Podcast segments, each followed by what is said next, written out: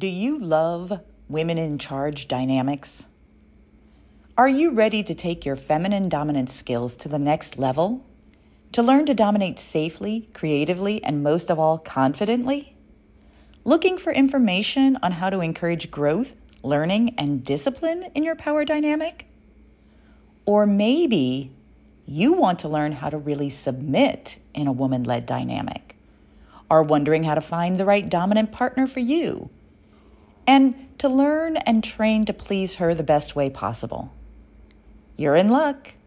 FLR, Femdom, and Women in Charge is happening online June 10th through 12th and is now open for registration. Get your ticket to get access to the special learning and interactive events leading up to the weekend. Enjoy Femdom centered content to share and discuss. Plus, get your personal invite to a special Discord server to meet other women in charge enthusiasts, to get to know each other, and connect before and after the event. Find out more at womenincharge.info. That's womenincharge.info. Welcome to the Dating Kinky Podcast, a cast about love, sex, romance, and kink. Today, I'm going to tread on a topic that's been making the rounds more and more often recently the idea that consent does not mean no harm. And it's a truth with a capital T. However, the way people most often use this truth to me is disingenuous, to disempower people, to prevent people from living their own lives and learning from their own mistakes, or to stop people from choosing their own paths, especially those paths that whoever is using the idea thinks are invalid, immoral, or harmful. And they may be right. They may also be wrong. What is right for one may be very wrong for another. What harms one person may be perfect for someone else. So today, we talk about consent and harm and who gets a say in what someone else does in their own lives. No, consent does not mean it's not bad for you. Someone on my YouTube channel a couple of weeks ago asked me two questions. Both have been used in conversation with me more than once, and I see them being used to try to trip people up in debates over personal lifestyle choices. I'm tackling the first of those two today. Do you think consent equates to no harm? Obviously not. People say there are no stupid questions, but there are. This is one of them. Not because of the question itself, but because of the intent. As if proving that harm can come of consent somehow changes the fact that consent is important or allowed, especially for things the asker does not approve of or understand. That's not how this works. That's not how any of this works. And I'm going to explain why. First, what is consent? Consent is when one person agrees to or gives permission to another to do something.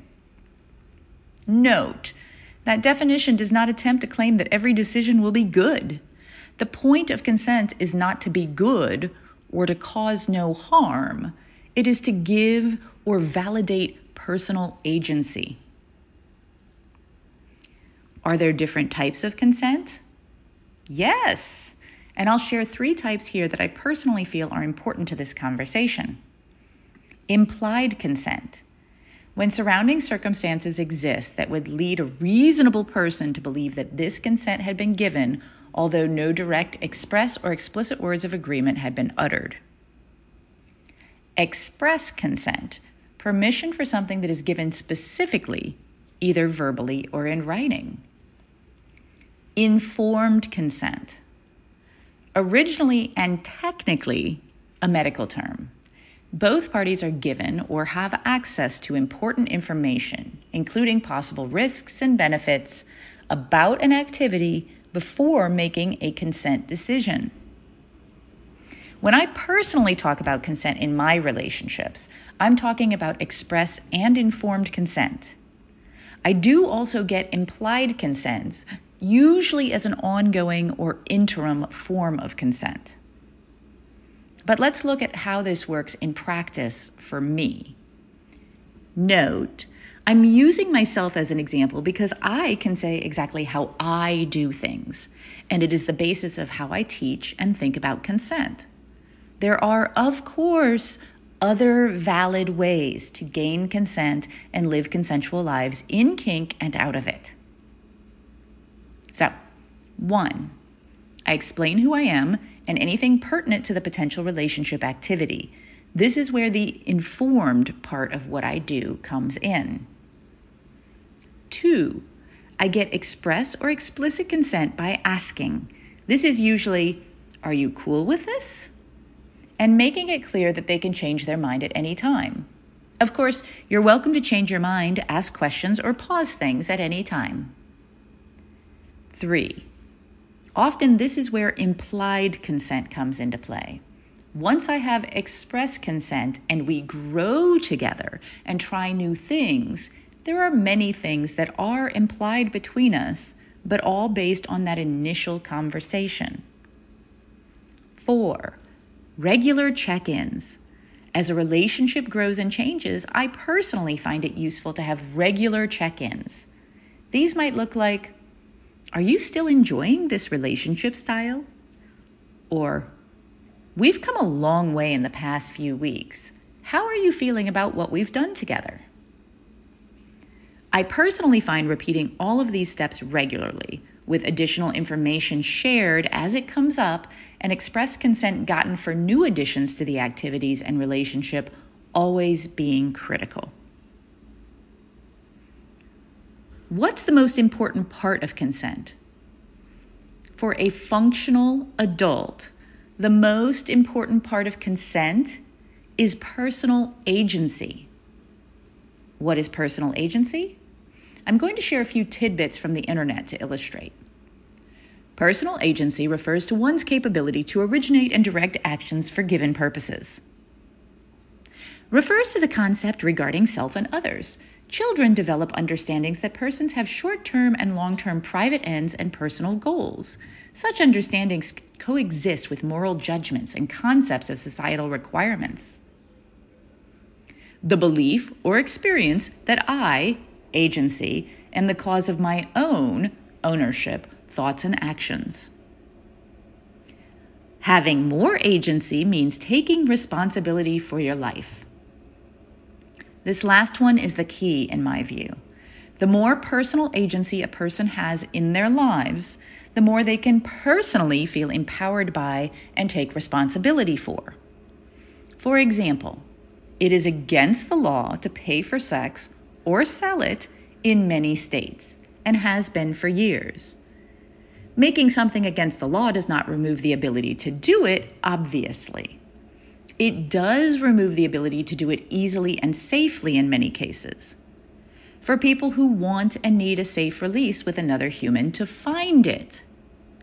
For those to, who sell sex to get the support they need for crimes against them for education about best practices and safety for all participants, and so on. Now, you may or may not agree with legalization. I've never paid for sex myself, but I've always felt that if people can choose or consent to sell their bodies in physical labor, they should be able to consent to getting paid for sex. And vice versa. But I'm more radically for consent and personal responsibility, and have been for most of my life, than most people. Because I've been taught to make decisions for myself and to take responsibility for those actions.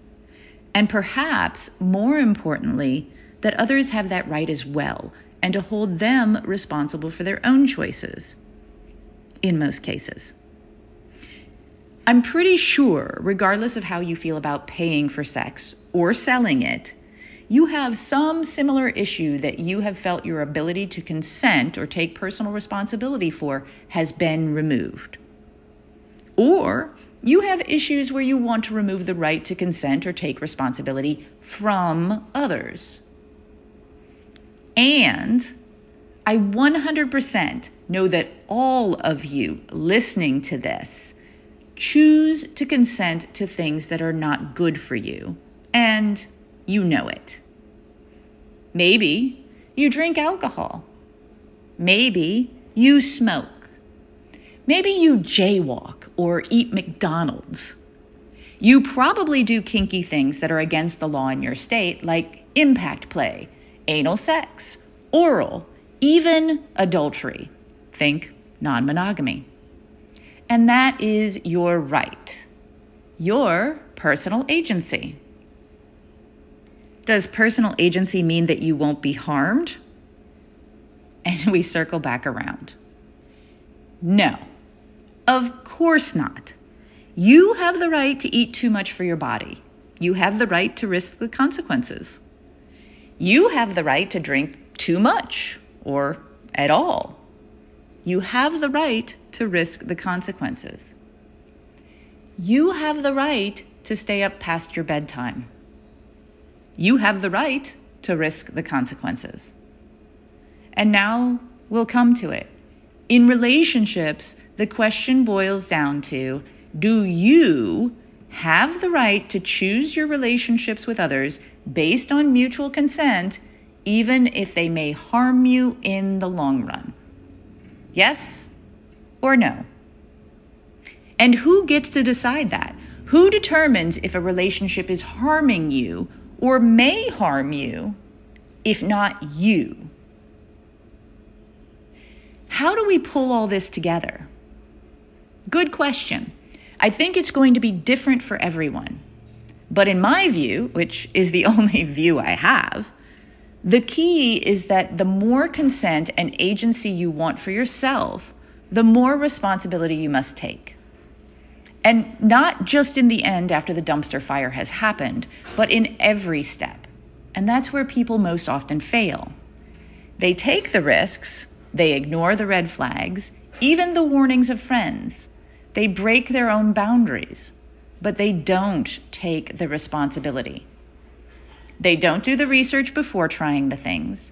They don't take precautions and keep their eyes open while doing the things. They just blunder through with blinders on, hoping that things will be okay. And after doing the things, they don't take responsibility for their choices because it's so much easier to blame the other person when everything they needed to take care of themselves was, was within their reach if they'd bothered. Consent does not equate to no harm. But just because it could harm does not mean consent doesn't matter or that functional adult people should not be allowed to choose the harm they are willing to risk for themselves. Note, of course, people can consent to abuse, and that does not resolve the abuser of blame. And people can do things to their own bodies that affect others that depend on them, or even strangers. This is a complex issue for sure, and I'm not trying to offer a magic solution based on black and white thought processes. What are your thoughts? Where is the line between what is harmful and what is consensual? Who gets to make that decision for you, if anyone? And at what point are they overstepping? Thank you for joining me today. If you love this episode, please share it with others who would enjoy it. And please do join me on our new apps available in the Google Play and Apple App Stores. Dating Kinky. It's built by Kinksters for Kinksters, poly, queer, trans folk, and anyone not quite vanilla, and it's free. Find me on FetLife as Nookie Notes and on Twitter, Pinterest, YouTube, Facebook, and Medium as Dating Kinky. We're on Instagram as Dating Kinky Official, all one word. Also, find me on the new Moan app in beta for iPhone. I'm Miss Nookie there. T H E M O N A P P dot com. Have a kinky day, and I'll catch you next episode.